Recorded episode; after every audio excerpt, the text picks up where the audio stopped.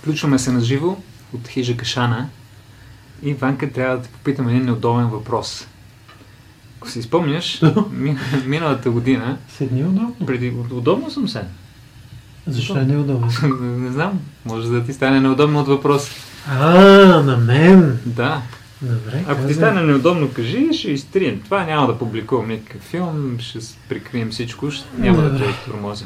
Така, преди около 13-14 месеца се срещнахме на Беклемето. Ти беше в един засилен процес на сваляне на килограми. И тогава се разбрахме за това лято, което мина, да участваме на едно състезание и да видим как ще се представим, кой ще го финишира първи. Аз или ти. Това не трябваше да го правим. Кое? Еми да правим този блок. Аз нямам против, че не се осъществи плана ни, но хората ме питат какво стана с облога. Как върви отслабването и защо не успяхме да се да участваме заедно на едно състезание, ултрасъстезание от над 100 км. Извинявай, ще да добавя още едно нещо. Между другото, има видими резултати. Свалил си доста килограми. Може ли да, кажа, да започнем с това? Колко килограма беше и колко свали и как върви процес? Аз не знам дали заслужава да разкрия тая тайна, защото целият свят ще намрази, но всъщност е, китайците пуснаха вируса заради този облог, за да може да провалят състезанието и да не спечелиш. Защото беше ясно, че аз няма да успея. Ето Така че цялата тая 2020 се предсака заради твоите глупости. Говори за COVID, затова се го За пусна. COVID, да, COVID, какво? За да не се срещнем на Да, защото аз а, имам силно влияние в Китай и без да им искам, те се опитват да ми помагат и дай сега ще пуснем някоя зараза, дай Боже това момче, нали, да му спасим честа. Храма. А, да. Всъщност тогавашното засилено, засилено сваляне, аз свалих от 120 на 111 кг. Погледнах си записите, не кой знае какво. Да, ти много бързо свали и после м- продължи много бавно да свали. Да речем, за е- две седмици свали 10 кг и после за още една година свали още 10 кг. Не, то не става така. А, всъщност, а. Ако спомняш на Беклемето се издухах, пристигнах издухан, всъщност тези денивелации не ми понесоха на, на, на... Нямах подготовката за тези денивелации и за тези дълги преходи. Особено с когато съм с Йоана и Илия, те са абсолютно безмилостни. Ти не си ходил с тези деца, когато те ходят. Казвам, те могат да, да, да, да, да побъркат дори опитен планинар с сериозен опит. Аз не ги виждам. Те просто си минават някъде напред. През повечето време аз им виждам силуетите в далечината. И а, нямах, нямах сили да поддържам това темпо. Издухах се и когато приключихме на, на Беклемето, аз се върнах, а, вече бях акумулирал съществен стрес и започнах пак да ям буклуци. Прибрахме се на Плевен, там брат ми живее, брат ми има пекарна, топло хлебче, топла Е. питка, топло хлебче, топла питка и прецаках материала тотално. Тотално.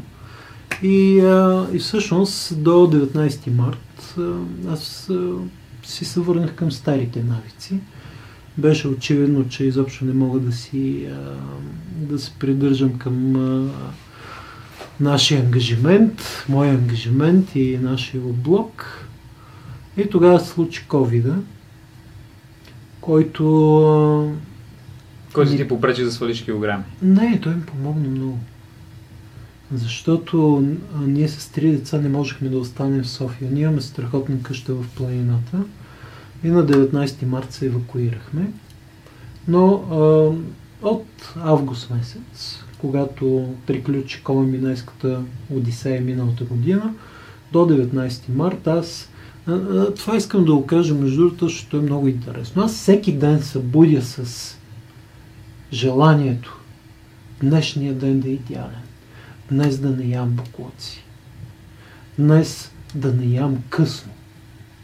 Обикновено това е голям проблем. Аз ям късно. Много късно. 11 часа сядам да ям. Ям до 1 часа.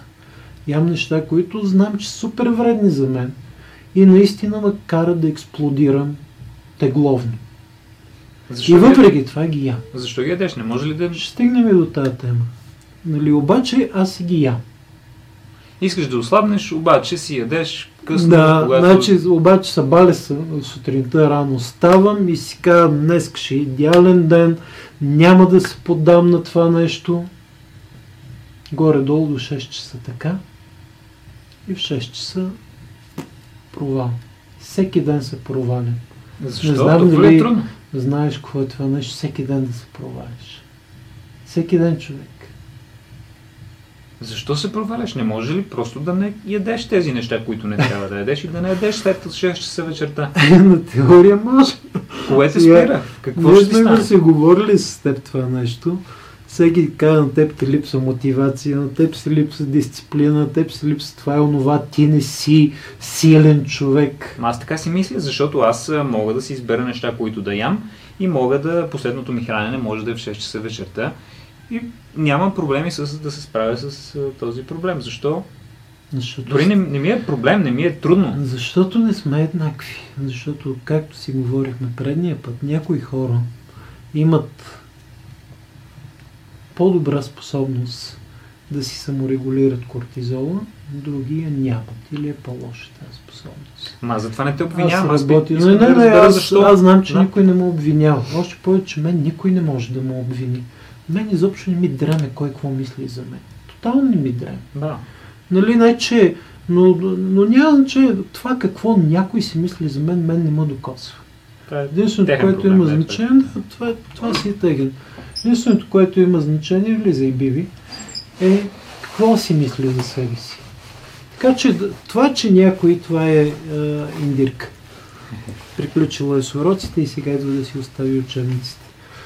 Ам, та, какво ти казах? А, кой какво мисли за теб, това Не, не, е твой това. проблем. Преди това, защо аз мога да се храня с каквото пожелая и когато А, да, пожелая... ние имаме различни нива на владеене на кортизол, различни нива на, на изобщо на владеене на хормоните си. Очевидно аз имам по-различни нива от твоите, аз не мога да ги владея. Когато мен ме шибне стреса от работния ден, или от някакви дреболи понякога, няма сериозни неща, и мен това започва да ми влияе негативно. И ми падат, нека да кажем, защитите. Защото и аз имам, ти имаш някакви защити, аз имам защити, моите защити, моите бушони са по-слаби от твоите. И на мен, като ми паднат бушоните, и аз се прибирам и отивам в магазина, купувам си, да речем, някакви пържени неща, някакви мазни неща, някакви коли, по притеснявай. улица. И съответно, изчаквам децата да легнат да спят, за да имам минута спокойствие, защото ние като се събудим, сме на педалите. Изчаквам децата да легнат, за да се въдвори малко, да възстанови тишината в къщата. Взимам си някоя чудесна, хубава книжка. Аз съм ти казал, аз много обичам да чета и чета много. Слагам си и започвам да си ям. Това е навик, който аз имам от много години. От, а, 7, от 8 годишен аз съм свикнал, когато седна да чета, да си хапвам нещо. И ми е много трудно да и самия той е навик и той ме връща назад. Много ми е трудно да неутрализирам този навик и когато чета да си чета, когато да ям, да ям. А когато четеш и се храниш, може да погънеш много по-големи количества храна, отколкото когато не четеш. Комбинирай го това. Ям под стрес. Купувам си буклуци. Най-накрая намирам минута за себе си и това е някакъв и такъв а, а, катализатор, не, т.е. не катализатор, ами неутрализатор на стреса. Съответно и докато чета не се наблюдавам, мога да погълна доста храна. И съответно като си легна, експлодира. Но Това ми звучи по-скоро като а, психически Това проблем, е психически, да, да, отколкото абсолютно. ти изпитваш глад. Значи ти Не, просто не, искаш не. да се успокоиш, да си направиш Да. и така Точно така. благо на душата, Точно така. да ти хапнеш някакъв, някаква утопия Да. и Да. искаш да се отдадеш на това изкушение. Точно така. А може Това ли е. да не се отдадеш на Какво ще ти стане, ако... Увеличава се стрес. И започвам да мисля само за това и за нищо друго не мога да мисля. За пържени И започвам да, да започвам да се фиксирам върху него. Искам, почвам да го искам повече, отколкото би го искал нормално. Интересно. Аз никога не съм имал такива нагони. И аз съм бил стресиран. Ами, Храна как въобще не, не ми минава през Виж, ние хората сме много просто устроени в това, че сме доста сложно устроени. Комплексен е, е изобщо нашия метаболитен процес. Някои хора наистина се правят добре с стр- стресорите. А, по-голямата част от хората не се справят добре. И тези, които не се справяме добре, имаме, търсим а, успокоение в нещо външно. Храната е най-лесно достъпния такъв а, антистрес агент. И а, опитвал съм се много пъти. Има и преди, че аз вода война с теглото при себе си, буквално от втори клас зимната вакансия, когато влязох в болница, после нали, ме изписаха от болницата, аз те ме изписаха от болницата буквално кръгъл, влязох както изглежда индир, аз имам снимки от онези години, аз си бях едно жилаво хлапе и излязах кръгло хлапе. От тогава, това е вече колко втори клас съм бил на 8 години, сега съм на 37, а 47, това са вече 39 години, аз живея в този свят. Всичкото но отгоре при, при мен кортизоловата терапия допълнително повлия негативно в това да успея да си овладея хормоните. Но ти казах, че нали, а, ние сме много просто устроени в това, че сме сложни. А, с други думи, а, защо сме просто устроени? Ние сме всички еднакви. Човешката раса като цяло няма кой знае какво разнообразие. Метаболитните процеси не са сравнително еднотипни. В цялата човешка раса няма значение откъде ще така. Има някои с по-голямо ДНК от не от Homo sapiens, ами там, примерно, неандерталците, други с по-малко. Съответно, това променя малко метаболитните процеси при, един, при едните и при други, но сме сравнително еднакви. От друга страна, имам хора, които познати, които казват, ма всеки от нас е различен. Това е вярно и не е вярно. Не е вярно, защото всички сме еднакви. От друга страна е вярно, защото в детайлите сме различни. Ние с теб сме фундаментално едно и също. Ние сме реплика. Но в някои детайли сме доста различни. И един от тези детайли е как си управляваме, как тялото ни, колко е добра способността на тялото им да управлява хормоните. Отделно от това, способността да качваш или да не качваш бързо килограми също е еволюционно предопределена. Повечето хора еволюционно са предопределени да могат да качват бързо. Това е играло защитна роля. Като имаш храна и се набункаш, качваш някакво тегло и после когато няма храна, можеш да преживееш по-дълъг период през, без храна. Добре, Защото извиняй, но ние сме е, един и същ еволюционен продукт. Да. Еволюционно ние не се различаваме един от друг. А, сега много хора ще ми завидят, но преди години се опитвах да кача килограми. Много преди да започна с бягането, когато имах съвсем други ценности и винаги съм бил слаб. Ял съм шоколадови торти вечер преди лягане. А, събуждал съм се през нощта, за да пия протеинов шейк. Навивал съм си часовника. Постоянно да консумирам много голямо количество калории, които да не изгарям. И не мога да кача, не мога да кача, качвам 2-3 максимум, които не могат да се забележат при ръст от 1,70 м. И не мога да кача килограми дори насилствено. Да, А това пак сме- е въпрос на метаболизъм. Ние сме продукт, еднакъв еволюционен продукт, следователно. Тук може би говорим за, за гени или за... Разбира се, че сме различни. Обикновено нашите карти, нека да кажем генетични карти, имат нужда от няколко десетки до няколко стотин хиляди години да се променят. Има племена или семейства или а, или а, как да кажа регионално обособени групи хора, които качват много бързо и такива, които качват много бавно.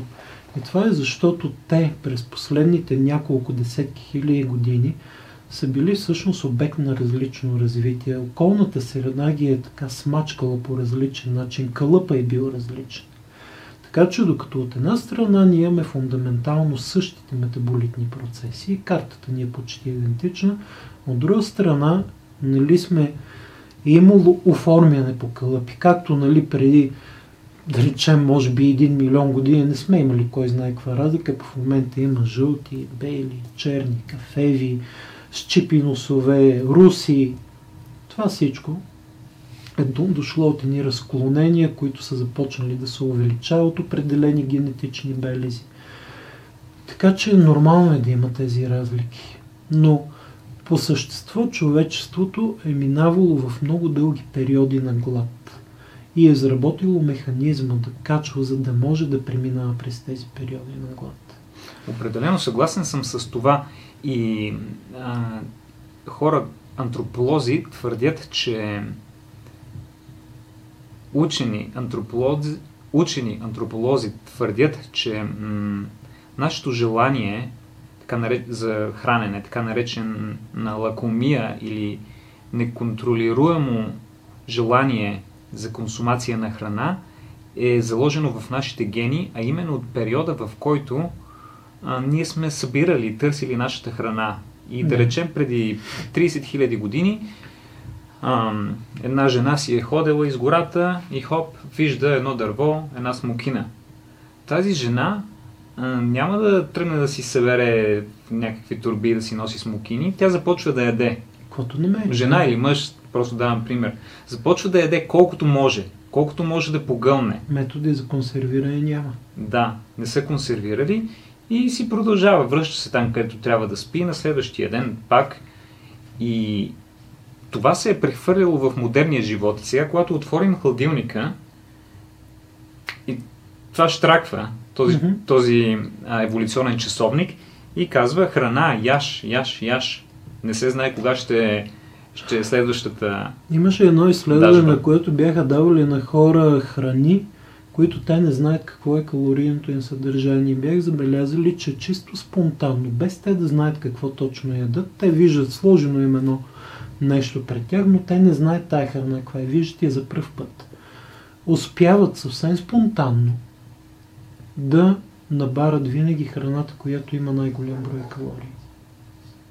Това е механизъм изработван милиони години. Това не мога да придобиеш от днес за утре.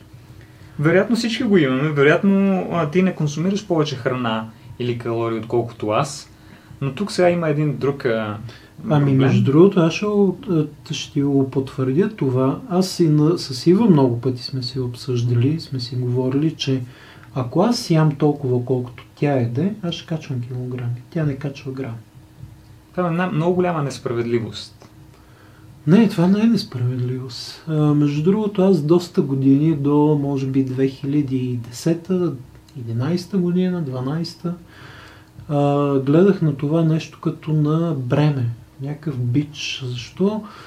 Защо Ива има толкова смет да не качва, аз го нямам. Обаче после започнах да наблюдавам много внимателно какво ям, въпреки че вече бях станал веган. Ядях много пшенични продукти, такива разни кекчета, хлебчета и прочие. Продължаваше теглото ми да варира. Бях загубил много килограми вече. Нали, бях свалил от 120 на към 80, но примерно лесно варирах между 70 и 90 кг. През повечето време държейки около 80.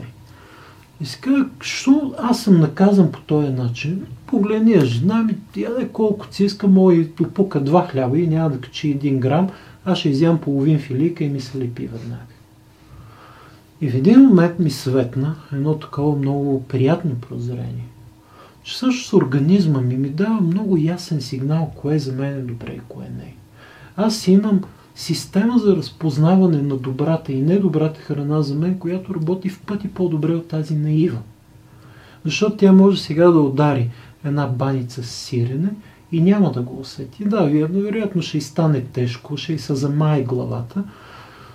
Обаче аз дори, аз ако изям сега също, ако тя изяде половин кило баница сирене аз изям половин кило баница сирене, тя утре ще стане 50 грама по-тежка, отколкото се е събудила тази сутрин аз ще се събуда 3 кила по-тежък. Казвам го без никакво преувеличение. И на какво се дължи това? На по-бавен метаболизъм при теб? Или? Не, всъщност задържам вода е едното и разпределям в депат другото. Очевидно тя не разпределя. Очевидно при нея минава и заминава. Защото край на края това са термични процеси. Ако тя освои всичко, трябва да не, нали, ти трябва да го усети. При нас има много голяма разлика. Ива, когато легне, да речем, на 20 градуса и е студено. Аз съм печка. Буквално печка. А, ние това го забелязахме и днес. Аз се навличам с две яките, три яките, а Ванката ходи по тениска. Го. Така, това, това означава, че естествено, ако сега ти и аз попаднем в гората, без храна, без подслон, ти вероятно ще оцелееш по-дълго време от мен.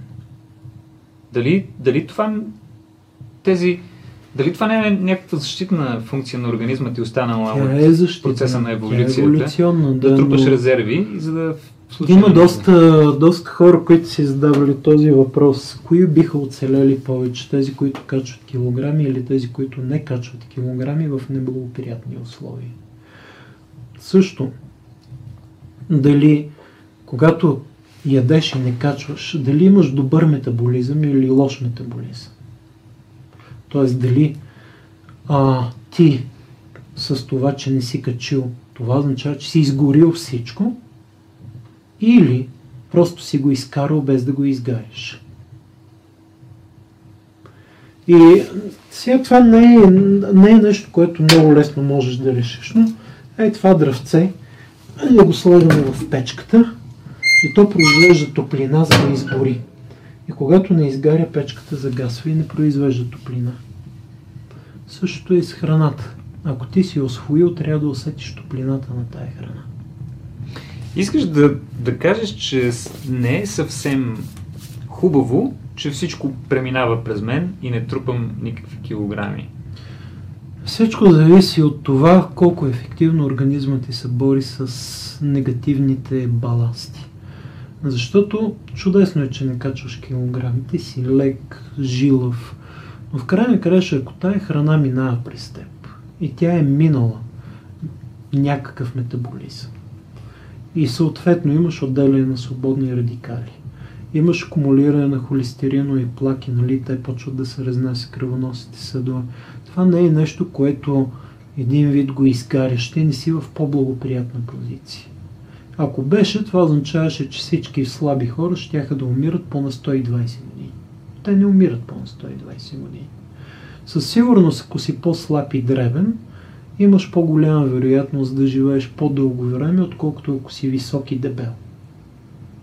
Но тези, тези наистина доказано вредни неща, натрупването на холестеринови плаки в кръвоносните съдове и, а, и отпадните продукти от метаболизма, основно нали, говорим за, за свободни радикали – те, ако са се реализирали, докато тая храна е била в теб, няма значение, че си слаб. Те вършат негативната си работа. В този контекст аз мога да изям примерно днес 5 кг домати, които имат да речем условно натоварване за тялото ми като свободни радикали, кажем 20 единици, а ти ще изядеш един бъргър, който има условно натоварване 5000 единици, аз няма да кача и ти няма да качиш но нещата не означават, че са равни. Защото ти си си осигурил по-голямо натоварване на свободни радикали. И съответно развиваш, имаш, създаваш по-големи вероятности, те може никога да не се реализират, но създаваш по-големи вероятности някои от тези свободни радикали да шибне някоя клетка, да я увреди, да направиш някое раково заболяване и така. Аз мисля, че ти с ам, твоят метаболизъм, това, което си в момента, ако можехме да те пренесем 10 000 години назад, 20 000, и започнеш да живееш начина на живот по това време, ти няма как да си с наднормено тегло. А, според мен е възможно проблемът да е това, че твоят ти си еволюирал по начин, който а, не се съвместява добре с модерния начин на живот, да, а именно с това да имаме непрекъснат, неограничен достъп на каквато храна пожелаем да. и това да не се изисква да се движим. Mm-hmm. И тази Градския сме, живот. да, ние сме еволюирали за нещо, което е живяло преди, до преди 5000 години. Добре, да кажем до преди дори а, 200 години. Мгм. Дори преди 50 години, защото когато се е появила офисната работа и х- народите се позабогатяли и тогава не е имало нужда вече да се движат, тогава са започнали най-големите проблеми. Така че ти ако живееш в едно време на недостиг на храна и това ти да трябва да се движиш постоянно, за да си набавяш храна, ти няма как. Аз не вярвам, че е имало хора с наднормено тегло. Имало, е, винаги е имало такива хора. Яша е шамана, Яша е вожда. Винаги се намира, дори в онези времена, са намирали скатавки, които да живеят на гърба на другите. Ама те са достигнали някакъв а, съвременен начин на живот а, по това време, преди хиляди години. Ние сме продукт на средата си. Тази среда е била сравнително неблагоприятна по-голямата част от еволюционното ни развитие. И сега тази среда е много подходяща за нас. Ние нямаме инструментите да, да, да противодействаме на нейното въздействие. Имаме прекалено много от всичко. Прекалено са вкусни нещата. Всеки голям производител е станал голям. Всеки. Без изключение. Е станал голям благодарение на това, говоря за производител на храни или напитки, неща, които заемат обем от нашия стомах. Е станал голям поради една основна причина и само една. Той е създал продукт, който преодолява всичките ни защити. И ни кара да го еде. Дали ще е като комбинира сладко с масло, че е една чудесна комбинация, сметана с захар. Дали ще е като комбинира солено с масло, втора чудесна комбинация, много продаваема комбинация. Това е, е типичен пример чипса или пържените картофи. Дали ще комбинира и сладко и солено или и мазно или и сладко и солено. Но тези комбинации, те са много печеливши комбинации. Ние просто не можем да им против, противостоим, нямаме този механизъм. В толкова голяма част от нашата еволюция ние не сме имали достъп до мазно. Изобщо не сме имали достъп до мазно. Не сме имали достъп до сол. Не сме имали достъп до рафинирана захар че сега, когато ги имаме в тези неограничени количества, не, можем да спрем да ги ядем. И те наистина стимулират сетивата ни по а, не, непреодолим, неподражаем начин. Нямаме механизъм. И ако някой създаде храна, която наистина е адекватна за нас, те, такива храни има много които са абсолютно пълноценни, в които няма никаква химия, никакви буклуци, мазнините, бълтъчните, въглехидратите в идеални пропорции и така нататък, богати са на фибри, богати са на витамини и минерали. Този тип храни не стимулират лакомията ни, не стимулират апетита ни по този нали, безпардонен начин. И, и дори не, не просто ни не ги стимулират, те ни засищат много бързо. Хората, които създават такива храни, не стават много богати. Аз затова знам, че никога няма да, нашата компания няма да бъде толкова богата, колкото е Кока-Кола. Просто ние не правим такива неща. Тук говорим за, вече за етика в а, производството на храни. Което е не е трудно. точно етика. Ще ти кажа защо на етика. Когато хората са създавали тези компании, когато Кока-Кола е създавана, Пепси е създавана, Данон, Нестле, Unilever, ние тези неща не сме ги знаели. Ние Там не сега сме е. знаели колко, колко е страшен ефекта на една или друга съставка. И, и разбери, ти създаваш една чудовищна компания, продаваш от поколение на поколение, после листваш на борсата, с тя. Става още по-голяма. И в един момент казваш, всъщност нищо, всичко, което ние продаваме не е етично, защото е а, пълно с, а, хран, с а, съставки, които сме ги сложили именно за да стимулираме не просто апетита на хората, дори да ги провокираме от глад към апетит и от апетит към лакомия и, и казваш, окей, свирим край на шоуто, затваряме целия бизнес, ти не можеш да го направиш вече. Не И може, ти, поради много ти имаш икономически. 250 хиляди души, които работят в Да. тази компания. Какво правиш? Уволняваш ги. Така че, нали, аз не съм изпекан с... Не съм фен на, на, на този тип храни, въпреки че когато потъна в тая, тая хормонална буря ги ям в огромни количества, може би дори не са и чак толкова огромни. Огромни са по сегашните ми стандарти. Ама и не мога да ги обвинявам. Много е трудно да седнеш и да затвориш една компания, защото изведнъж се събудил с идеята, че не е много етична. Този, кой беше, Рокфелер, ако не се лъжа, един ден като се събудил и видял, че май не е много етична ситуацията, си каза, окей, няма затварям бизнес, започвам да дарявам навсякъде да си плати дълговете. Да, и започва да направи болници, зара... центрове за борба с епидемиите и заразите и какви ли не чудеси. Не съм сигурен дали беше Рокфелер. Да. Но мисля, че той беше. Те имат, между другото, център, център в София на Мадрид, като спускаш в дясно, той направи с тяхно дарение още е едно време. Ясно. Добре, но все пак прав си, че понякога въпросът е много сложно етичен, но има и компании, които а, разработват а, по чисто химически начин продукти, които да си взаимодействат по-скоро с нашия мозък.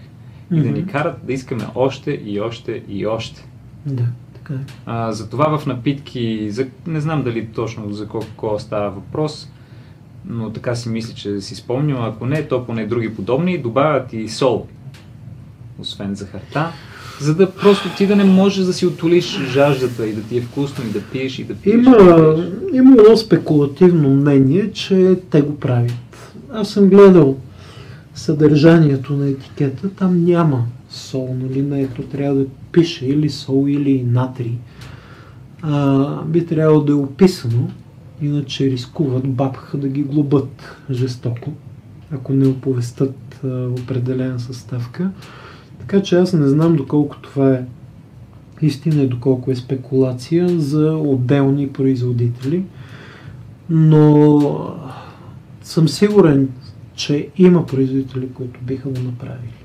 Аз самия съм засичал, бидейки от 5 години в хранителната индустрия, съм засичал неведнъж производители, производители които откровенно мамят. Mm-hmm. Просто за да може да си пласират стоките. Включително сме имали одит, IFS одит. IFS е, е, това е, нека да кажем, стандарт за безопасност на храните, висок стандарт, по-висок от традиционните. и сме имали IFS одит, на който аудиторката ни казва, че е ставала личен свидетел на производител на еклери, който не може да се справи с определени бактерии в еклерите, те се развалят много бързо и той какво прави? Слага антибиотици в еклерите си. Не го оповестява никъде. Mm-hmm. И ти ядеш еклери с антибиотици. Аз затова никога не бих си купил еклери вече. Ако ги правя аз, бих ги ял, но аз не знам кой е този производител, тя не ми разкри името. И аз предпочитам да заема директно защитна позиция. Еклери повече на пазара, аз не купувам. Няма значение кой ги прави. Знам ли го кой? В този контекст ние имаме и проблем, че самите а, производители не могат да изградат вътрешни стандарти по редица причини, не е предмет на този разговор но те не могат да изградат тези стандарти и да кажат на обществото, знаете ли какво, ние сме се събрали производителите на еклери и сме се направили асоциации. Ние ви гарантираме с името си на всеки от нас и на асоциацията, mm-hmm. че ние в нашите еклери буклуци не слагаме. Не слагаме антибиотици, за да можем да си решим проблема с свръхрастежа на някаква бактерия, която той, примерно, направил цеха на някакво тъпо място, тя я има там, да речем, може би съседно помещение или някаква, някакъв гео съседство. Това е, то си фърчи това нещо. И, и съответно е този, ние няма да го вкараме в нашата асоциация, защото той не отговаря на нашите етични и хигиенни норми. Добре, значи какво е решението а, да не купуваме съмнителни храни от съмнителни производители, постоянно да се съмняваме или как, как дефинираме как да правим... съмнителни производители? Ми добре, искам да ти кажа сега. Когато отида в провинцията, обикновено В магазините знам какво ще Обикновено пълно е с no name Да, оби... банички, Да. вафлички, Няма, значи, е, пише етикет, нищо, пише... салами, които никога не си ги виждал. Да, това се случва много често в провинцията, Никога не където не мога да намеря познатите за мен марки, на които аз а, гласувам доверие. И какво, какво да... Влизал съм в магазин и обикалям малък магазин и преглеждам стока по стока 30 минути и ме е страх да си купя от каквото и да било. Има го, има го това нещо. А, спомням си, едно мое бивше гадже ми разказваше за на им приятел, който а, обикаля, раздава буркани и етикети на бабичките в Балкана, кара ги да правят лютеници, след което мина, минава и ги събира и ги продава се едно, че има завод. Да. А, всъщност, те най-вероятно са по-добри, отколкото на някои заводи. Но от друга страна ти никога не знаеш коя бабичка наистина спазва хигиенни стандарти и норми и кои не. Те разбира се стандарти не, не спазват, но някакви норми. Всяка, всяка баба си има някаква вътрешна норма за това, кое е чисто и кое, е, но разчиташ на нейната вътрешна норма, нямаш установен стандарт. Еми и сега ще кажа, когато, кога спрях да разчитам, когато в, бях в провинцията, това беше един от последните пъти, когато ам, консумирах нормално ам, млечни продукти и си поръчах в един ресторант паниран кашкавал. Лятото, в най-големите жеги, изглежда яйцата не са били съхранявани под никакъв контрол, никакъв критерий. Такова хранително отравяне. Аз не знаех, че това означава хранително отравяне. Ам, Това е ужасяващо. аз си помислих, че ще умра. Три дни не можах да стана от леглото. А, когато се надявах вече, че ще отмине това, на втория ден повикнах, повиках линейка, спешна помощ. Някакви инжекции ми удариха. Щях да си замина от яйца.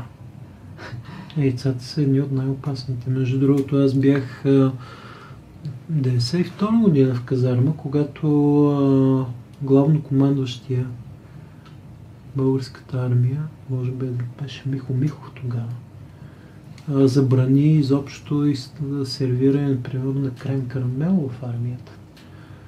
Защото много трудно, ако нямаш правилните процедури и, ам, и инфраструктура, да ги съхраняваш по безопасен начин. Много, много бързо в тях се развиват такива патогени и тези патогени могат да бъдат изключително опасни. Възстановяването ми отне седмици, като не знам дали има щети, които вече са... Е, това е неутрализирано вече. но, В хранителните стандарти, особено в Европейския съюз, за, и те, те рефлектират и върху това как се контролира безопасността на храните, как се контролира хигиената, а, как се управляват патогените, дори как се печата срок на годност. Да за храни като нашите, които имат сравнително ниска експозиция към патогени и самите патогени са сравнително безопасни, ние сме напълно, а, напълно а, в регламент да отпечатаме просто а, не срок на годност, ами а, продуктът е най-добър преди. Това не е срок на годност. Да, да. Това е нещо, което ти казваш, виж, то продукт е най-добър първите 6 месеца от... След това той пак става за ядене. Да, Просто вече не е толкова добър. И затова, когато ние определяме този срок, ние го определяме на база на не просто на развитие на патогени. Разбира се, за да определиш срок на годност, ти трябва да сложиш продукта и почваш да правиш втора, седем, четвърта, шеста, осма, правиш следване и да видиш дали има някаква крива на развитие на патогените или ти те си оставят в рамките на нормата линейно, никога не се развиват и точка. Обаче, другото, което следиш е органолептичните качества. И в един момент ти виждаш, че той продукт вече не кой знае колко вкусен и казваш, ми не е вкусен, значи аз няма му слагам срок на годност 12 месеца, но слагам срок на годност 6 месеца или 9 месеца, защото на 12-тия не е вкусен, не става. Дори е, почват а, мазнините в него, особено ако има орехи или лешници, те имат повече а, мазнини, които лесно стават, а, как се казваше това? А, излезе ми думата от главата. Rancid. Гранясват. Да. Мгм. Гранясват тези мазнини и те си откровенно вече токсични. Но ако нямаш такива мазнини, просто критерия става малко субективен. От друга страна, разбира се, ако продукта се все още има страхотен вкус, но развива патогени някакви още на 6-я месец, пак го слагаш преди това, преди 6-я месец годност. За млекото, за месото, за яйцата изобщо не седи така а, Мгм. работата. Там се слага срок на годност конкретен ден, дори може да сложи конкретен час, в който този продукт вече, не, вече трябва да бъде изхвърлен за рибата също. Но тя е в групата на месото, така или иначе. Защо? Защото този тип продукти, млечните, а, яйчените и местните, те когато развият патоген, нещата са сериозни. Наистина сериозни. Аз мога да изям едно, да речем, мухлясала слива и няма ми стане кой знае какво. Разбира се, и по тях има някои опасни патогени, особено ако, да речем, говорим за прясна круша, паднала от дървото, развива едни сиво-сини плесени, те са опасни. Обаче, ако са някакви най-обикновени сливи и леко нещо им е стало, много е трудно да, да развия нали, остра реакция срещу това и да ме натроват наистина сериозно. Така че те групи храни, аз винаги съм много предпазлив и в моментите, в които си позволявам да ям месо, млечни и, и, и, и яйчни продукти, съм изключително придирчив. А, сетих се да ти задам един въпрос, преди да съм забравил. Не очаквам да знаеш, но по-скоро любопитен въпрос. Когато ям плодове, дори зеленчуци, и понякога а, този плод започва да се разваля от едната страна, мухлясва. И аз винаги тази мухлясалата част, не го на захрана, и отрязвам и останалата, чистата част, я изяждам. Обаче една приятелка веднъж ми се скара и каза, не, не можеш да ядеш плод, който е започнал да мухлясва, да се разваля, дори от една малка точка, защото това е само което виждаш, но тези патогени са тръгнали вече из целия плод и този плод вече е нездравословен. Имаш ли наблюдение? Това е много интересна тема. Аз, между другото, съм чел множество а, публикации в точно обратна посока, че когато плода се разваля, той всъщност започва, той, той продължава да е жив. Той започва да изгражда защита срещу тези патогени. И когато ти ядеш, израеш патогена, обаче изядеш остатъка от плода, ти се ползваш от тази защита. Значи, още по-объркан се чувствам. Ами, добре, мой личен принцип Да, е, аз винаги ям много зрели плодове. Значи аз зелен банан, О, да, да. Зелени ябълки и прочие не мога да понасям. Аз ям плодове в крайната им форма на зрялост.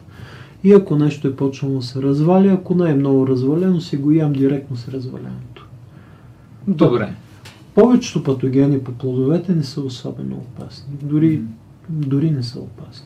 Добре, много ми хареса това отклонение към културата на потребление на хранителни продукти. Обаче искам да се върнем на темата за отслабването. Искам да споделиш а, от а, твой личен опит как върви отслабването Стигнахме ти. до covid да, значи удари епидемията, ние изградихме всички необходими механизми, за да може нашето производство да продължи да функционира нормално, но както ти знаеш, ние сме с три деца и не можехме да се затворим в една клетка в апартамента ни в София. И на 19 март се евакуирахме в, на вилата. Мгм. Нашата вила е изолирана в Балкана. И да искам няма какво да ям. Каквото си бяхме взели това. Леща ориз. Аз не мога да кажа, че подходих към това нещо с неудовлетворение, един вид малко като ядосано бебе, ама що ми взеха бомбончето, дори си казах, страхотно е. Сега отиваме в една чиста среда, в която тези изкушения няма да ги има и ще мога наистина така да си почина. И си починах наистина добре. Започнахме да движим много, да правим дълги преходи. А, може би още май месец Индира направи, направи първия си 40 км преход с горе-долу 2000 метра денивелация. Индира, на колко години беше, когато го направи това Но нещо? на 7 и 7 и половина, може 7 би. години нещо първия си такова, да. маратон, аз мой го направих на 30 и... Това е чисто планинско. Плани- На вилата ни е в планината, там равно няма. Така че започнахме да си а, правим много дълги преходи ежедневни, минимум по 10 км на ден, 10, 15, 20. Продължавах обаче да се изкушавам. На- На мен солта, между другото, хеч добре не ми влияе. Много вода задържам, когато консумирам солени продукти или мазни продукти. Да речем, е такива неща, като картофи на фурна, ако са мазни и солени, ме връщаха крачка назад. Но сравнително бързо свалих 10 на килограма, след което тръгнахме да правим комибине. Свалих и още 10 килограма. И за целият този период, също от 19 март до сега, имах а, две потъвания. Нека да кажем, че това е един път, който има камъни и понякога ти се спъваш на тези камъни и падаш. Така че аз два пъти се спънах и паднах. Единият път беше, може би, края на, края на юли. Втория път беше миналата седмица за една седмица и а, качвам няколко килограма, бързичко се освестявам. За седмица-две се освестявам, спирам нали, тези, тези неща, които ми влияят негативно, връщам се към това, което аз от много години съм установил, че моят стил на хранене, който мога да си хапвам спокойно, по-много, дори и да ям вечер и всъщност не качвам килограми, дори свалям килограми, чувствам се силен, щастлив, пълен с енергия. И като се върна, отново, бам, много бързо свалям. Аз, между другото, в понеделник, като се претеглих сега, бях 105,5 кг. Тая сутрин, като се претеглих, какво сме днес? Събота. Тази сутрин, като се претегли, бях 101 кг. Значи към 4 кг и половина съм свалил от понеделник до събота за 5 дни. Колко килограма беше в ам, най-лошата си форма? 121. 121, сега си 101. 20 кг си свалил Да. за една година и... Всъщност не е. С- това, че тогава започнах да свалям, аз не го продължих. Реално от 19 марта насам. Аз можех и много по-бързо, но реших този път да го почна малко по-спокойно, да не се фиксирам в някакви идеи, да не се филмирам, просто да се отпусна в този процес и да... Е, Спокойно, спокойно. Много хора казват, нали, и аз вярвам в това, че отслабването трябва да е бавен процес. Но под бавен, вероятно, имат предвид по... Колко? Килограм на седмица? Ами, това За да е по-устойчив а, а, и да не е толкова стресов за организма. Но все пак трябва да има някакви граници и този процес да не Виж, продължи 20 години. Той организъм, организма не се стресира чак толкова лесно, колкото си представят хората. Отделно от това и механизма на отслабване е много, до, доста по-сложен. Сега не ми се иска да влизаме в детайли, защото а, ще ни отнеме минимум 2 часа, за да обсъждаме процеса на отслабване, но първо той не е линейен, той е стъпаловиден. Дори ако спазваш един и същи процес на, на отслабване, едно и също ядеш всеки ден и тренираш всеки ден, ти имаш 4-5 дни надолу, 4-5 дни равно, 4-5 дни надолу, 4-5 дни равно, 4-5 дни, ей така си върви. И това е съвсем нормално. Също с тези моменти, в които организма иска да малко да се адаптира към себе си, там изравняваш. После отново сливаш надолу, после пак изравняваш. Хубаво е дори от време на време да си даваш, а, да си кажеш, сега ще спра да тренирам за малко, ще спра да тренирам за една седмица, просто за да дам възможност на организма да свикне с това, което вижда. Той трябва, трябва малко време да се види сам себе си. Това не е прост процес, нали? той отново е хормонален процес. А, затова нали, предпочитам да не влизаме в детайли. А, не съм сигурен, че ще успея да го обясня достатъчно добре, защото то нали, знаеш едно е да има знание, друго да успееш да го обясниш по, по достъпен начин. Да, затова те питам. Но аз винаги бих чернобилите. казал, човек трябва да се радва на стъполовидното развитие на този процес. Не, а, не, не да се тегли всяк, всеки ден и, и се радваш на бам 100 грама надолу, бам 200 грама надолу, 300 грама, пак 100 грама, пак 300 ами, грама. Не, не знаеш тия 100 грама дали са защото си ходил до туалетна или... А виж, когато е трайно, когато имаш установен да. тренд, не е защото си ходил до туалетна, с това трябва да се мери сутрин след туалетна. Да. Но когато виж, че си заплатил за малко, да си кажеш, аха, значи това е момента, в който организма ми свиква с цялата, Мгм. с постигнатото до тук. И сега ще, той ще си поеме, а, ще абсорбира, нека да кажем, това нещо за около 4-5 дни, след което отново ще тръгне надолу. И ти да трябва да си кажа, о, сега вече 3 дни не съм свалял а, 100 грама на ден или 200 грама на ден, дошъл е края на света. Няма такова нещо. Радвай се. Организма си знае много добре какво прави. Защото има и друго нещо. Ако започваш хората, които сме дебели, ако вземем да се фиксираме прекалено много, ти се вкарваш пак в излишен стрес. Мгм. И вместо да си кажеш, те пет дни са нещо съвсем нормално и просто да си минеш през тях и да дойдат новите пет дни, в които ще свалят, сваляш, които пак ще бъдат последвани от пет дни с изравняване, с нови пет дни, ти започваш да се фиксираш, да се дразниш, да се... И, и, и до какво води това? Винаги води от До стрес. успокоението, да, до стрес и спокойствието, което търсиш, което ще е пастичката, кексчето, филейката с масълци и сиренце и е този тип неща, които просто не може, няма как да сваляш ядейки ги тези неща. Да. Пак е, това е много хубаво, че напомняш за стреса. За да отслабва човек, трябва да се успокои Да. и да се опита, доколкото е възможно, да елиминира стреса от живота си. Като е тормози гаджето ти и ти къса нервите, ми съжалявам много, обаче ще я махаш, махаш тия шоколади всяка вечер да се успокояваш. Всъщност шоколадите, ако е черен шоколад, Аз говоря за фалшивите. да, но ако е черен шоколад и го вземеш, да речем, преди тренировка, това има много благоприятно въздействие. Аз на всеки бих препоръчал, вземи си едно и такова парченце шоколад, черен шоколад. Може би едно между 20 и 40 минути преди тренировка. Ти говориш за истински шоколад. Истински. Черен, черен. Говорим за над 75%. Да. Ако може дори. се. 99 вече е много горчев за повечето хора, макар че нали, малко като си изчистиш храненето, той и начина по който се радваш на храната е различен. Аз, когато миям на напълно чисто хранене, съм съвсем способен да ти кажа, да взема два домата и, и по вкуса на доматите ти кажа, че те са расли на различна лоза. Мога да ти кажа, че те ябълки са раз, расли на различно дърво или на, или на различни части от дървото. Едното е все. Почваш да усещаш много финни нюанси на вкуса.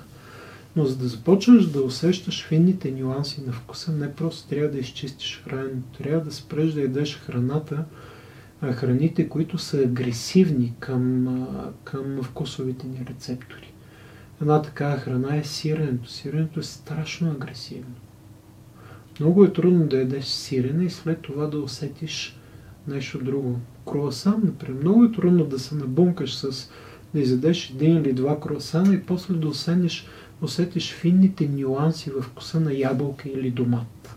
Да, аз знам за какво говориш и аз малко си поизчистих така вкусовите рецептори а, с по-обикновена храна, а, намалих захарта и солта и спомням си последния път, когато си купих от тези пакетираните ефтините круасани, не знам как съм бил принуден да си купя такова нещо. и. И а, когато започнах да, да го ям, това нещо преди съм го консумирал всекидневно и са ми харесвали и усетих един букет от химия и парфюми. Да, да, значи ти като минеш на... Всъщност, когато спреш да, да ядеш агресивни храни, говорим отново за вкусови рецептори. Агресивни към вкусовите рецептори, такива, които нали, те атакуват сериозно. Когато спреш да ги ядеш и започнеш да ядеш естествени храни, вместо риза да е силно подправен с соев сос, да има в него мол натриев глутамат, както е в а, китайските ресторанти, да е яко фрашкан с мазнина и да е пържен и проче. Вземеш един обикновен запарен рис, бял, без нищо, една лъжица мед и малко канело. И това е без мляко, без нищо. И, и, и живееш по този начин. Ябълки, домати, ориз, ябълки, домати и леща с проста храна. И живееш по този начин няколко месеца.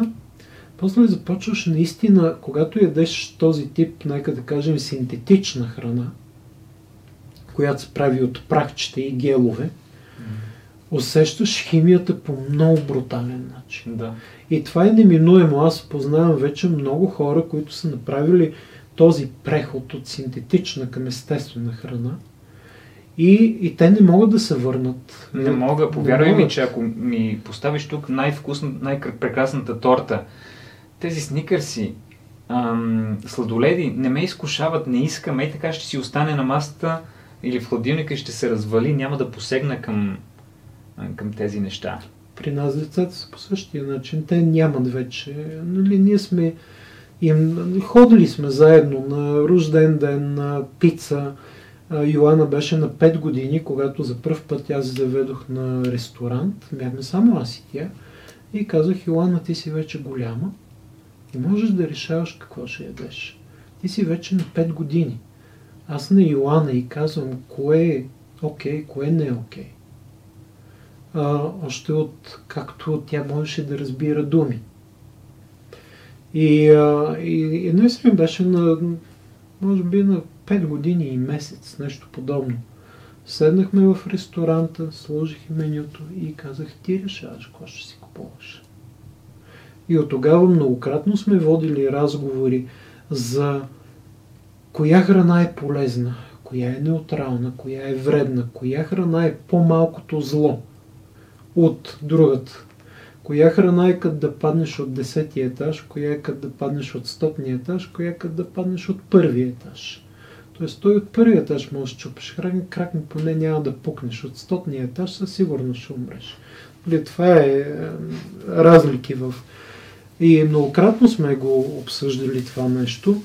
И до ден днешен от време на време ходим да ядем пица, макар че сме се създали. То е, нека да кажем, тертип. Ако ще ядем пица, поне ще е хубава пица. Нали, ние отиваме веднъж, два пъти годишно. Сега няма да отидем в най-тъпата пицария да се набухаме с най-тъпата пица. Ако ще, ако ще ядем пица, отиваме в най-добрата пицария и си поръчваме хубава пица. Ние ядем маргарита и нищо друго. Защото истинската пица е проста пица. Не е бам, ма топа шунка, ма топа филе, ма топа... Четири вида сирена е... Отгоре майонеза, ма горчица, ма... Да. Ке, и то най-накрая става мацун до пестиквички. Не става, нали? То е... Ние си вече сме задали този навик да гоним чисти, чисти, изчистени вкусове, нека да кажем. Да, това е един а, много важен а, момент за а, някои диетолози или привърженици на здравословното хранене наричат а, стремежът към правилните 90%. И те казват, предишният ми живот беше, че хранех се с каквото ми попадне пред очите. Сега 90% от храната, която консумирам, то горе-долу моят случай е същия. Мога да кажа, че е здравословна и много обикновена и проста храна. Но и аз си позволявам от време на време пица или някакви малки изключения и да ти кажа и си мисля, окей, така малко храна за душата, обаче хапвам и усещам, че вече не ме вълнува, не, ме, не ми носи такава радост да. и дори след това си казвам, защо ми беше нужно това? Имам. Уж да си доставя удоволствие на душата, а то стана пък точно обратното. Та, както се стремях към 90% на правилна храна и 10% удоволствие, подаръци, то какво стана? Аз не ги искам вече тези подаръци, защото вече не изпитвам нужда от тях. И лека по лека си премирах към една сравнително здравословна. Индира сега е на 8 години, тя направи 8 години септември месец, на 15 септември. Но, например, на и дадеш нещо синтетично, тя абсолютно безпогрешно го усеща, бърчи носи го хвърли. Mm-hmm. Браво! И а, тя е, а, ние сме имали случаи, звънят ми от училището и казват, Индира е дел сма праскова за деня, какво да правим. Дайте и девета. Не знам какво да правим, имате ли още? Имаме ми, оставете я да яде. Защото няма какво да и стане. Има нали едни такива малко безумни хипотези, които редовно се тиражират в публичното пространство. Нямат абсолютно никаква истинска наука за тях, че разбираш ли с плодовете и с зеленчуците можеш да прекалиш. Не можеш да прекалиш. Плодовете и зеленчуците в човек имат естествен механизъм да ти кажат не. Тя може днес да изяде 8 праска, утре няма да изяде нито една. Но децата, които свикнали на чипси, днес ще изяде чипс и утре ще изяде чипс. Но искам да се върна една стъпка назад, което е много интересно. А, там имаше и дилемата. Дали да си огажда всеки ден с нещо малко или рядко с нещо голямо. Повечето хора, които си казват, окей, ще се опитам да направя 70-30, 80-20, 90-10, намек в 90% от калориите или времето, или случаите да се хранят с храна, която е нали, доказано здравословна и 10% да е някакъв такъв да си угодят, да си начешат крастата. Но те 10% как да ги правим? Дали да е всеки ден по нещо малко или веднъж, е, примерно 10 дни, 9 дни ще ям, чисто един ден ще си позволявам, аз винаги бих казал 9 дни чисто, един ден мръсно. Нека не е мръсно, нека да кажем Да. един ден да си огаждаме. Защото а, много по-лесно е за организма да се справи с този един ден, той за два дни ще го ликвидира, отколкото всеки ден ти да му даваш по нещо и всеки ден той да трябва да се справи с нещо. Така че по-добре натовари го веднъж и си почини 10 на 15, 20, зависи, всеки си решава колко. А, много по-благоприятно за организма. И затова ние сме си възприели същия начин. Като казвам възприели, ние не, не, не говорим за някакъв график. Ние нямаме график, нямаме нещо такова. Имаме някакъв празник, Инди има рожден ден, си казваме, деца, искате ли да отидем за на Инди рождения ден на пица и отиваме на пица. Но за мой рожден ден, обикновено, когато сме в, нали, особено, особено за мен, между другото, Ива и децата се хранят наистина безупречно. На тях с децата, при тях вече си е естествено, те, не, те дори не го мислят, не се филмират, нямат някакви проблеми а, с а, психиката, нека да кажем. Но когато аз се храня чисто, обикновено на мой рожден ден нямаме такива. Аз не искам да ходим на, на пица и прочее. Ако ще си огаждаме, обикновено е на децата на рождения ден, които са какво, три рождени дни годишно. Ива също не желая Да. на нейния рожден ден. Нейния рожден ден го празнувахме тая година. Къде бяхме? На... Къде бяхме? На Ехо, може би. Бяхме на Коми Мине. Ние тръгнахме на 1 август. Йоанна е родена на 5 август и е на 6 август. Така че ние бяхме някъде по трасето, не съм забрал къде. Значи сте празнували с Супербол. да, и барчета. Добре, но кажи ми сега, пак искам да се върнем на темата за отслабването конкретно. Не, че това, което до сега обсъждахме няма общо, то си е направо именно това е, това е идеята на този разговор. Но би ли дал практически съвет? Кажи с две думи как да отслабнат хората.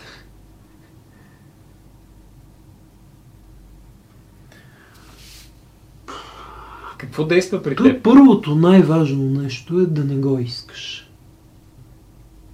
Значи трябва да имат цели хората. Не, не, не те искат трябва. да отслабнат. Точно това се опитвам. Те да мечтаят кажа. да отслабнат. Това е фундаментална грешка. Аз съм я допускал и затова смятам, че първо тази грешка трябва да бъде ликвидирана. Това е като да търсиш любовта, искаш да кажеш. Не Колкото трябва, повече на се напълниш, да, или като медитацията. Значи ти не можеш да седнеш и да кажеш сега, ом, нали... И няма да мисля за нищо. Значи, айде медитацио, идвай. Айде просветление. Не става. Значи ти когато седнеш и започваш да го насилваш, колкото повече го искаш, то толкова повече бяга. Така че първото и най-важно нещо е да не желаеш да отслабнеш. Ти трябва да гониш някаква странична цел, на която продукт е и отслабване. Това ще дойде като резултат. Да, например, аз бих казал, много по-важно е да, са, да, да си кажеш, аз мога ли да, да да си направя един експеримент за това колко време мога да се храня с определени здравословни храни. Безусловно е, че грейпфрут е здравословен. Зелето, портокалите, тофуто, въпреки, че там някои твърдат, че тофуто има естрогени, те са фитоестрогени. Фитоестрогените не действат като синтетичните естрогени. Плодове, зеленчуци и Да, нали? храни. Мога ли, примерно, искам сега пробвам този месец да изкарам една седмица. Другия месец ще изкарам 10 дни. Следващия месец ще изкарам 15 дни. И просто да видя до какво води това нещо. Така че, то е, нека да кажем, любопитството да навлезеш в нов свят, в нов живот, е много по-приятен мотиватор, отколкото да се запънеш като торен глис на буци и да си мериш грамовете. Мгм. Е, Това е първото. Трябва да си намериш идея, която провокира любопитство, любов, ако щеш. Интересно, игра някаква да да, трябва да вкараш такъв елемент, която провокира да се образоваш.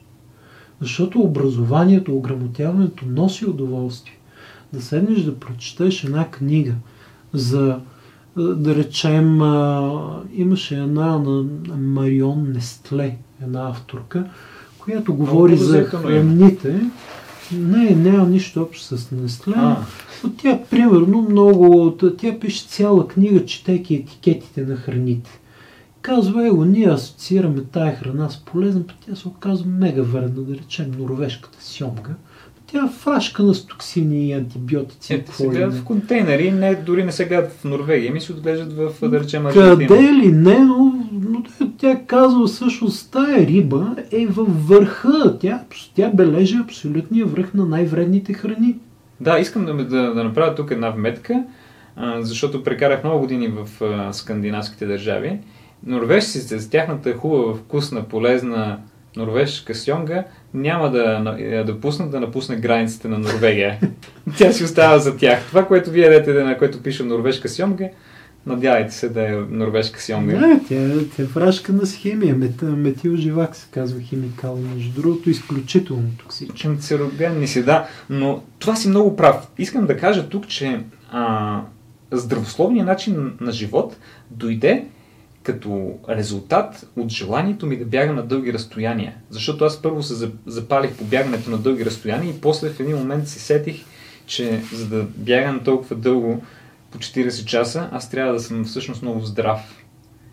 И то, оттам дойде това желание и тази мен страст. към- обратното. Аз си Може. изчистих храненето и ми дойде една сила. И се чудих какво да я правя. Ма една сила, човек ти казвам, аз никога няма да забравя до 2008 2000 Да, 2008 края аз станах вегетарианец, 2009 в началото станах веган. Свалих много, доста бързо свалих доста килограми, изобщо нямаше кой знае какъв стрес, нали, 40 кг ги свалих от раз. И няма да забравя как изведнъж усетих живота по друг начин. Казах си, абе, аз се чувствам като дете, аз се чувствам как като стана и съм експлозия, аз искам да правя нещо в живота, ма предизвиква да, да, да вкарвам в нещо енергия. Аз така започнах да бягам, да карам колело, започнах да увеличавам бягането, започна да не ми стига бягането. И в един момент а, това беше естественият катализатор на тая енергия. Другото, което беше много интересно, което се случи, аз да речем, дори когато ям картофи, варен картоф, без сол, той има сваля. Имах, имах случай, веднъж тръгнах да бягам от от от, как се каже, това е боя на музея. Бам нагоре по баира, после по хоризонталата, кладница и след кладница е язовир студен и стигнах до язовир студена и си бях взел картофи. Ама варени картофи без сол, без нищо, два картофи.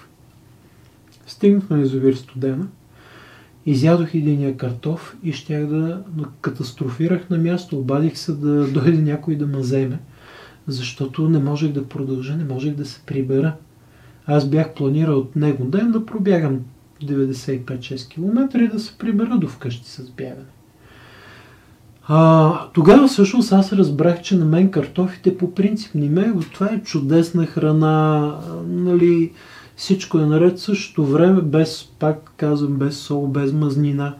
Същото време на суши, ориз, мога да карам безкрайно. Казвам безкрайно. Аз съм правил стотици и хиляди километри, ядейки само суши. Отивам на Плевен, прави си, обичах да си правя едни спортни лагери. Отивам на Плевен, брат ми и майка ми живеят там, на брат ми семейство, той също е с три деца. И аз имам етаж там на къщата.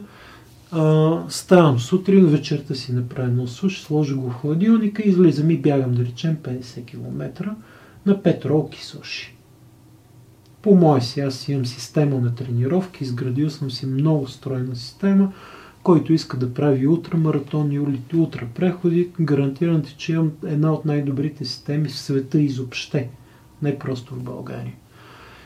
И така си, ямките ролки с, с ориз и, и просто няма край. И особено, нали, аз тогава се научих и да медитирам, защото район около Плен е много благодарен за това нещо не е особено технично, няма особено коли, там имам, аз и знам шосетата много добре и мога да бягам без да се притеснявам, че някоя кола ще ме блъсне. И съм имал случаи на всеки 10 км, аз спирам, започвам да ходя, един километър ходя, това е много важно, хем да можеш да хапнеш, хем да отидеш до туалетна, хем да преотвратиш, то е психологически, това психологическо прегаряне. Защото като походиш малко, той някакси света ти е по-приятен, по-забавя темпо. И съм имал случай, нали, аз влизам в медитация в първия километър и на десетия километър аз съм си направил часовника да ми отброи 10 километър, за да не го мисля. И, и, и, и тръгвам да бягам и той пил, пил, пил. Вика, бре, какво стана? Кога минаха 10 километра? И всъщност, е, тая енергия, тая добра храна, тая медитация ми даваха възможност да правя някакви нечовешки километри. Аз много редовно си правих такива лагери, в които бягах между 50 и 80 км на ден, по една седмица. Повярвай ми, когато се прибереш после, първо имаш психологически момент. Аз като съм бягал, като съм направил между 300 и 400 км за една седмица, ако тази седмица имам да бягам само 200 км, 200, днес за 30 км, бе, брат ми, 30 км, кой ги брои за километри? Те нищо не са. Променя ти се света. Да. Ти променяш парадигмата. Когато си бяга 80 км, 30 не ти са чинат нищо. Mm-hmm. От друга страна, си така си избумкал аеробния си капацитет, вкарвайки шоково, той е голям обем, само респираторно, без да се задъхвам, само дишане на нос. Дишам през носа дишам през устата. И после, когато се върна, трябват му на организма около две седмици да ги смели. Обаче, когато ги смели, ти си на качествено ново ниво. Говорим за ти го усещаш, имаш чувство, че ти е пораснал още един дроп. И ей това хранене ме доведе до ей този път. Аз започвам да бягам, за да си гора, да гора някакси да изразходвам тая енергия. Кое е хранене? Как си се хранил? Протеинови барчета, но време на време. Хранил си се с плодове, зеленчуци, ориз Леща. и, и суров, сурови бари, бар, барчета или? Да, сурови протеинови барчета. И леща. Понякога чувствам, че нямам достатъчно, нали,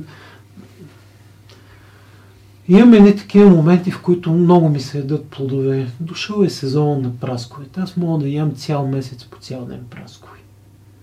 И, и, и някакси имам, дори чисто физически започвам да имам усещане, че имам нужда да вкарам малко мазнини и, и белтачини.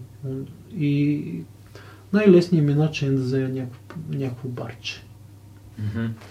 Добре. Защото аз всъщност не обичам много леща. Ям я, Харесва ми, но не съм страшен фен. Не мога да ям леща всеки ден. Но рис мога да ям всеки ден. Но леща не мога да ям всеки ден. Боба ми тежи. Съвсем откровен, боба е чудесна храна. Всеки бих казал, яш боб, ако ти харесва. Но на мен боба ми тежи някакси. И не се чувствам добре към го ям. Добре, пак към темата за затластяването. А, най- Какво бих препоръчал? Първото нещо не се фиксирай върху за отслабването. Нали? Ние трябва да Да. завърнем този въпрос. Второто нещо трябва да се изчисти храната. Нека да го кажа по този начин. Трябва да увеличиш приема на храна. И храната я дефинираме последния начин. Неща, които не са минали обработка отвъд варене. Тоест, пресни плодове и зеленчуци, леко бланширани броколи, леко бланширан брюкселско зеле, леко бланширан спанак, варено рис. Аз между другото ри не го варя, аз го запарвам само. А, но и много пресни плодове и зеленчуци. И движение, разбира се. Не, това е второто. Да ядеш повече храна. Третото, Добре, а Движението. имаш преди повече храна, истинска храна, не Да. празни калории. точно така. Мгм. И третото нещо е движение. Защото движението, особено, нали, ние си говорихме вече с теб, но ако движението е а, такова, което провокира отделяне на хормони на, на щастието, то те кара да го искаш повече. Ти харесва ти, носи ти удоволствие. Трябва да избягваш движение, което провокира отделяне на адреналин или на кортизол. Това са обикновено силовите тренировки. Значи, ако някой иска да отслабва, по-подходящо е, да речем, планинарството, дълго Да. интензивно ходене или Да. джогинг, така наречения леко много бягане. и бих казал много внимателно вработване. Мгм. Повечето хора се вхвърлят. Нали, то е страхотно. Знаеш колко е готино, като качиш мусала за пръв път. За пръв път, като се, да. качиш мусала. Не, ти, не го, ти никога няма да го разбереш. Надявам се никога да не го разбереш. Ми, да ти кажа, Ти знаеш какво е да си 120 кг и да качиш мусала за пръв път. няма, това няма как да надявам Това си на, ти си на десетто, е, бе, ти искаш да качаш мусала всеки ден. И, и вече тогава започваш да предобряш. Наистина Мгм. почваш да се опитваш да го правиш всеки ден, особено ако успееш да намериш време. Не, всъщност трябва много внимателно. Не само заради това, че е много лесно да, да се преработиш и да, и да почваш вместо напред да се движиш назад. Дай си почивка, качи го пак другата седмица. След а, или другия месец, пък следващите три седмици, качвай някакви по-леки неща, както и моргаж, да речем, ако си живееш в София, но но другото е, че а, ако особено нямаш тренинг и си нормално тегло, сухожилията много лесно се травмират. Мускулите достигат тонус, който позволява да движиш без травми много по-бързо, отколкото сухожилията. И е изключително неприятно, дори бих казал много така връщащо назад. Ако ти, а, ти някакси повярваш, че вече усещаш, тая мускулите са станали силни. Ти мога да имаш още досване. Аз в момента имам едни 20 на 30 кг сване, но мускулите ми са доста силни. Все пак, ние днеска движихме заедно, аз носих 30 кг повече от теб. Моите мускули не са свършили повече работа от твоите. Вероятно, имаш много повече мускули от мен. Не знам дали имам повече мускули. Да, сега мисля, това аз съм знам. сигурен, че имаш. Но в края на краищата, той тренинг влиза. Той влиза и мускулите се развиват. Обаче сухожилията не могат да се развият толкова бързо. И съответно ти усещаш, той е мускулен. Той си, и си, и си мислиш, че си готов за чудеса. Мислиш, че си готов да дигаш обема. Мислиш, че си готов за големите денивелации.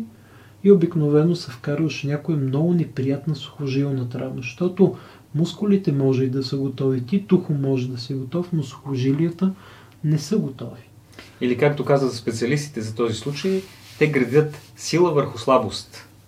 Започват да градят мускулна сила, но нямат Да. конструкцията да им е слаба и не могат да понесат силата, която те започват да градят. Да.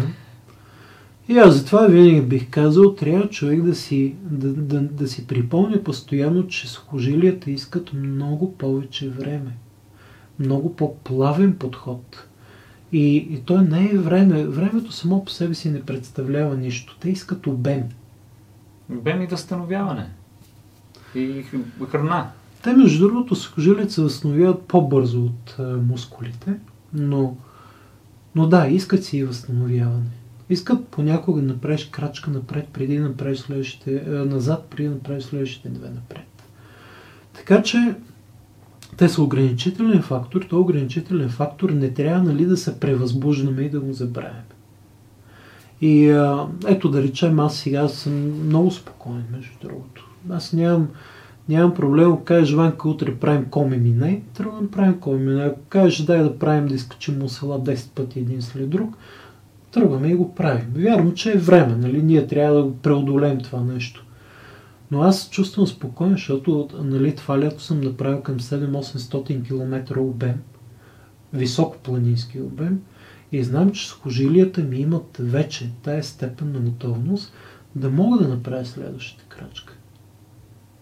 Но ако го, ако го нямах, ще ти кажа, съжалявам, ти помниш, когато тръгнахме да правим миналата година от лакатник към Витиня. Я ваш е ваш, без да си дава много зор по бейрите, аз тогава нямах никаква готовност.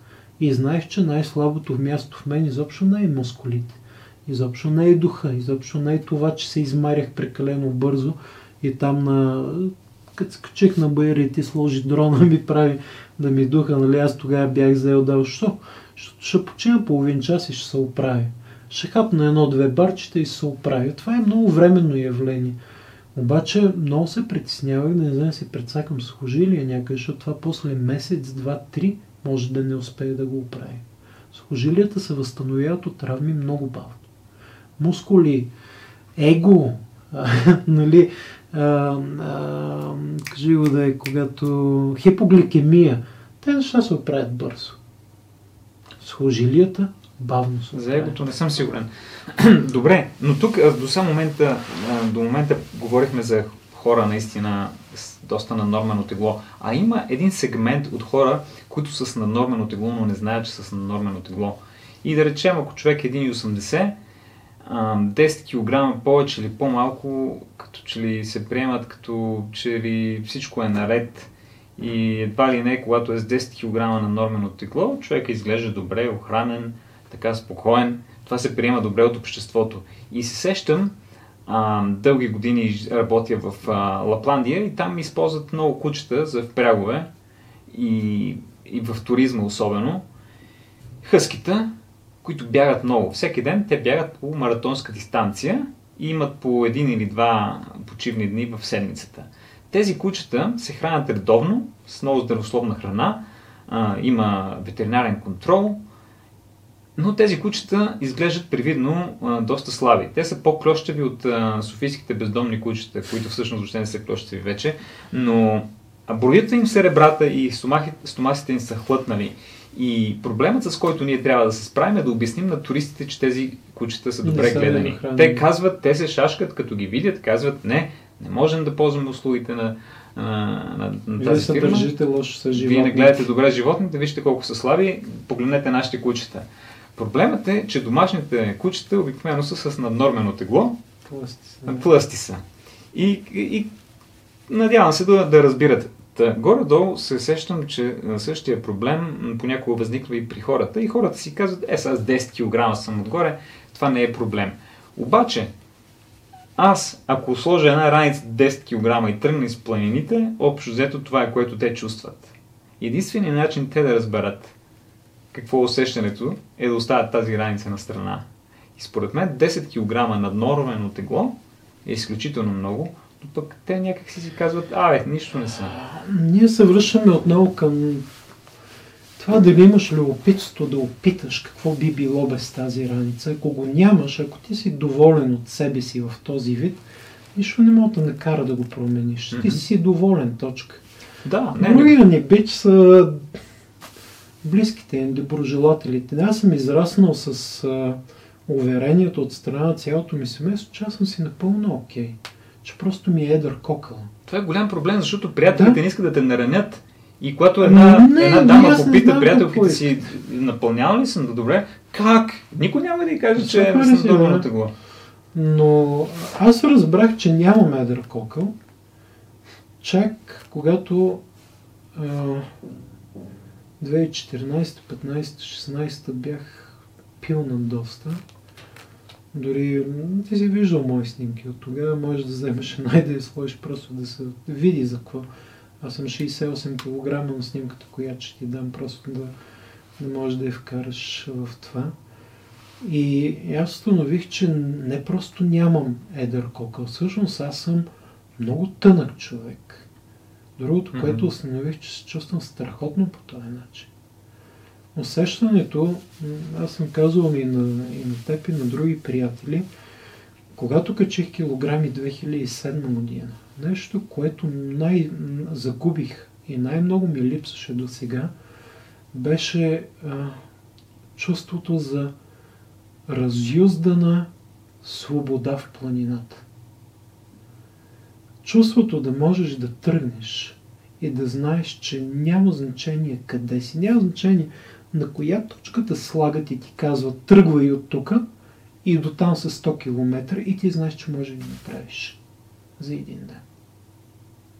Е това страшно ми липсваше, болезнено ми липсва. Имал съм случаи, в които ми се е ревало заради това, че аз съм една турба с някои хора биха казали ла, но аз ще кажа ло, лой. Mm-hmm. Нали, една турба лой. Една турба лой няма как да има това самочувствие в планината. Защото аз съм ограничен, аз правя 10-15 км и вече съм сдал багаж тотално. А когато съм 68-72 кг, усещането е неописуемо невероятно. И аз съм го имал много пъти това нещо. Дори днес като тръгвахме от София, нали, минахме тук под Балканския, аз съм го правил и това. За 11 часа тръгвам от София сутринта в 4 часа, бягам по шосето, след което стигам до Камарцио, там нагоре в планината, минам целият Трополски Балкан, спускам от другата страна в Етрополе, от Етрополе карам към Орлово гнездо и прави 98 км за 11 часа с сел Сапортит. Като си нося втори чифт маратонки, втори чифт чорапи, водата, храната и цялото това нещо, тръгвам в 5 часа сутринта. Мисля, че тръгнах 4 часа след обяд, бях там. Сложих си един душ, отидох да медитирам, защото това беше семинар за медитация. А, тук с Никола, познаваш го Никола, сме имали звъна му Никола 2017 година, юли месец. Ко ще кажеш утре разцъкаме, къде е разцъка? Примерно тръгнем от Ком да видим какво ще стане. Слизаме на Петрохан, качваме се до Ком, спим няколко часа, то не беше и сън, защото нямахме възможност да спим, беше много студено. Ние нямахме чували, нямахме палатки, лягаме на земята, сгъваш се там на кравай, на Ком е студено. Много е студено. Там винаги ми е било студено. Аз знаеш, че аз по принцип не мръзна. Нещо там чакахме просто да изгрее слънцето и стигнахме до Лескова. Горе-долу бяха 94 км Петрохан Ком, Ком Лескова. Като дори не сме бързали, ядохме дини, ядохме салати на тръстена, е страхотна хижа, нали, с супер добри хижари. Едно такова я ваши, я ваши и някакси като стигнеш и, и разбери, ние пристигаме без умора нямаш го, ние не сме се прибили. На другия ден отново можем да го направим. Това нещо страшно ми липсваше. Надявам се повече хора да усетят един ден свободата от движението и, и лекотата от движението mm-hmm. и от чистотата на храната. Но е трудно да убедиш човек в нещо, което той не е изпитал трудно е да обясним на хората колко е хубаво и че си заслужава да се положат усилия в тази насока, защото ако веднъж са го изпитали, те ще искат да се върнат, както ти, пак към това, mm. тази свобода и сила. Но ако никога не са го изпитали, те си имат тяхната реалност и си казват, това е живота, така трябва да се чувствам, това е нормално. Аз това осравнявам с една река. Ти имаш един приятел, който седи от едната страна реката, и в тази страна реката парадигмата е мъгла. Ти си от другата страна реката, там парадигмата е слънце. Ти не можеш да му обясниш, че има и друга парадигма, че може да има и слънце. Той си казва, човек не може, първо слънце не съществува. Ти ме тросваш откровенно. Ние знаем много добре, че слънце не съществува, че Вселената е изградена от мъгла. И второ, дори и да има, Мен си ми е добре то не е чак толкова. Да, ние сме си свикнали, живеем си чудесно, каквото. Защо ме занимаваш ти се с глупости? Веднъж обаче, ако по някаква причина, било то заради любопитство, било то заради някаква някакъв катаклизъм в живота, ти отидеш и погледнеш на другата страна, повече никога не искаш да се върнеш. Когато се върнеш, искаш пак да минеш брега и да отидеш нататък. Това просто оставя белег за, за цял живот. И аз това казвам, а, не, че не можеш да живееш прекрасно и, и дълги години, и много години с едни 10 кг допълнително, но аз по себе си знам как се чувствам 80 кг и как се чувствам 70 кг. За мен има огромна разлика. Аз съм 1,82 и уж бях с едър кокъл, но спокойно кажа, моето оптимално тегло е 68-72 кг. Всичко над това тегло вече за мен не е оптимално. Потвърдил съм го, живял съм с това тегло години, пробягал съм хиляди километри, съм състезал съм с това тегло и знам, то не е въпрос, нали, дали ще завърша някое място на персенко утре. Цялостното преживяване на това, а, падна ти нещо, е съвсем различно. Това е едно много хубаво послание и се надявам да докосне много хора. М- То няма, но по-скоро въпросът е, трябва да имаме любопитство. Трябва да задаваме въпроса какво ако. Често съм бил критикуван от хора, които казват ти не постъпваш правилно, защото а, Извиняй. Всичко трябва да е наред. Ти не често съм постъпваш. пет- бил критикуван от хора, които ми казват, нали, ти не постъпваш правилно, защото твоите деца са вегани. Те не знаят какво е да си едното или другото. И това също не е вярно. Моите деца са яли месо, сирене, мляко. Яли всичко. И най-странното е, че всъщност обикновено е обратното. Именно хората, които ме критикуват, те не знаят какво е. Те не знаят какво е да се храниш наистина чисто, здравословно, а, за да могат да имат база за сравнение. Аз съм правил и едното и другото. Децата ми могат, и, ако сега Йоанна дойде и каже, аз искам а, баба Данче е направила пилешко, искам да ям пилешко, ще кажа, окей, това е твое решение, ти си вече голяма. Аз съм ти казал как се гледат пилета, казал съм ти за това, че ги тъпчат с антибиотици и с хормони и така, това си е твоя работа. Взимай решение. Тя си взима решение дали ще яде или няма да яде пиле. Понякога го прави и яде, но тя знае. И това прави целият този аргумент несъстоятелен. Да бъда аз обвиняван, че не знам. Всъщност аз знам. И то знам много добре. И децата ми много добре знаят, имат база за сравнение. Но детето е един съученик на сина ми, който а, казва, за мен а, сандвича може да бъде само един вид, салам, питка, салам. Тоест, нали, той не казва филия, салам, филия, салам, филия, салам. И аз друго не признавам, ако няма месо за мен не е храна. Всъщност това дете има много по-слаба база за сравнение, отколкото Илия. Илия е ял месо. Няколко пъти, може би, да знам, 20, 30, 40 пъти, не знам, ние не ги броим. Но той има адекватна база за сравнение. Ял и свинско, и ягнешко, и телешко, и пилешко, и риба, и заешко. Опитвал и всичко. Така че, тук е много, нали, това исках да кажа, много важно да си задаш този въпрос, какво ако? Какво ако той е прав? Нали, аз имам едни вътрешни съпротиви. Но какво ако той е прав? Я направи един тест, я пробвам 3 месеца. Какво би било, ако наистина 3 месеца няма само рис, плодове и зеленчуци? Това е, че много хора не искат да... Ти разбираш тяхния свят и те не искат да, да опитват, не искат да научават, не искат да разбират, не искат да знаят. И те искат да вярват в това, в което искат да вярват. Те не искат да приемат друга информация. Те няма как да опитат. То, разбира се, връщаме се към разговора за сигнала и шума. Много хора твърде агресивно в себе си потискат сигнала, защото шума ги кефи повече. Той носи по-голямо удовлетворение на някои нива. Но в края на краищата ние можем да правим само едно нещо. Да даваме някакъв пример, да кажем нещо.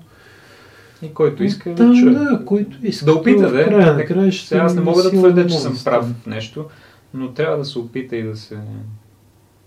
Да, да опитат хората.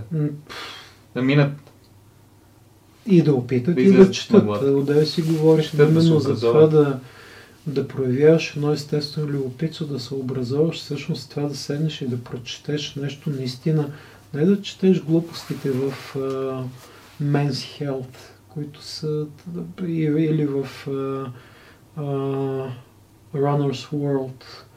То това е в, високо а, ниво. Хората, хората Не, четат е- жената. човек.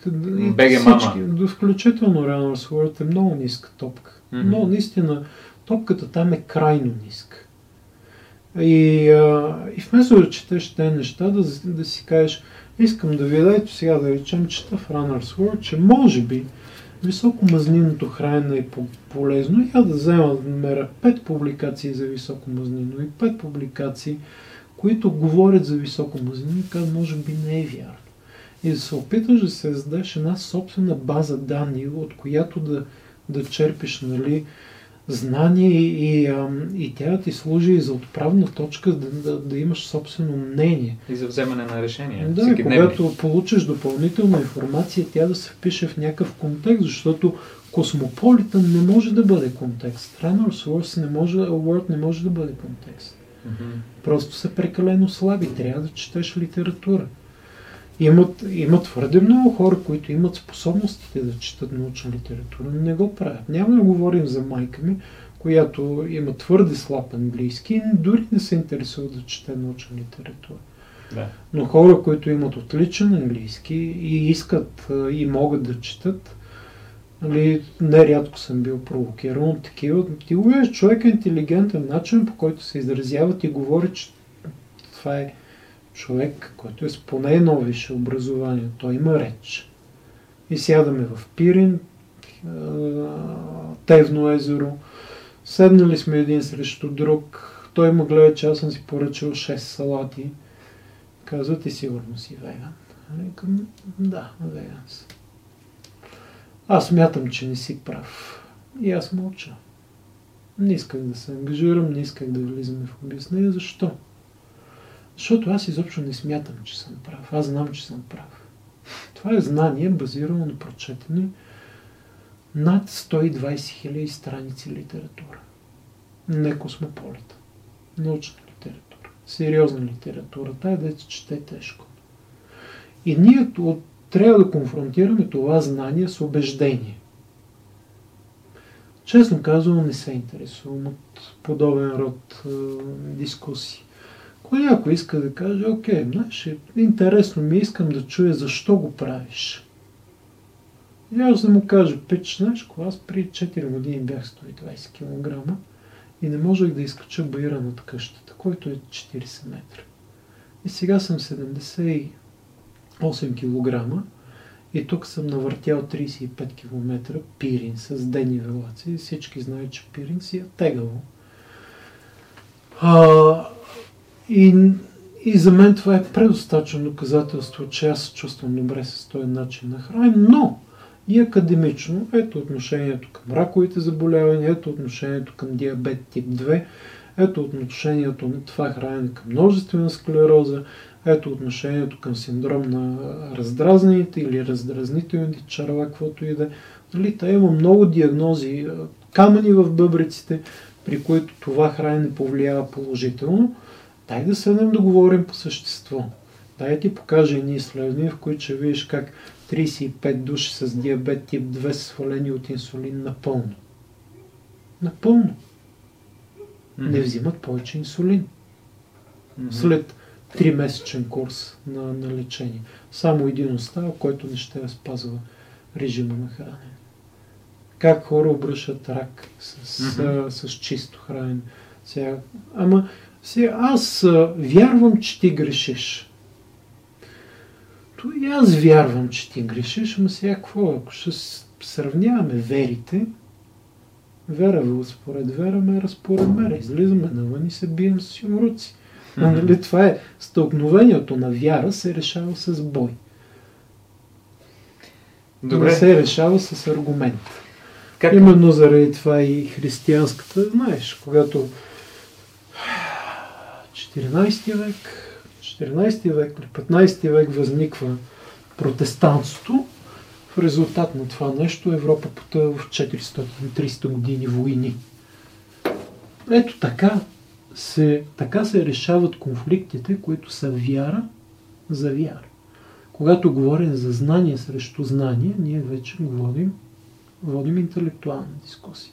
Но Европа е останала в развитието си едни 300-400 години, просто защото Мартин Лутър, не Мартин Лутър Кинг, а Мартин Лутър, казва, бе, знаете ли какво, може би протестантството е по-адекватно. Той измисля нов вид християнство и ново тълкуване на християнство и бам и се започват и безкрайни войни, които умират десетки милиони хора и Европа не може да се възстанови от тях 300 години.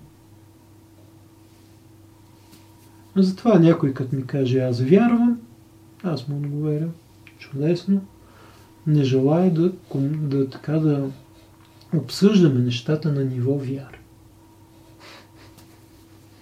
Да. Как, какво да очакваме в нашата среща другото лято? Какво да очакваме от теб?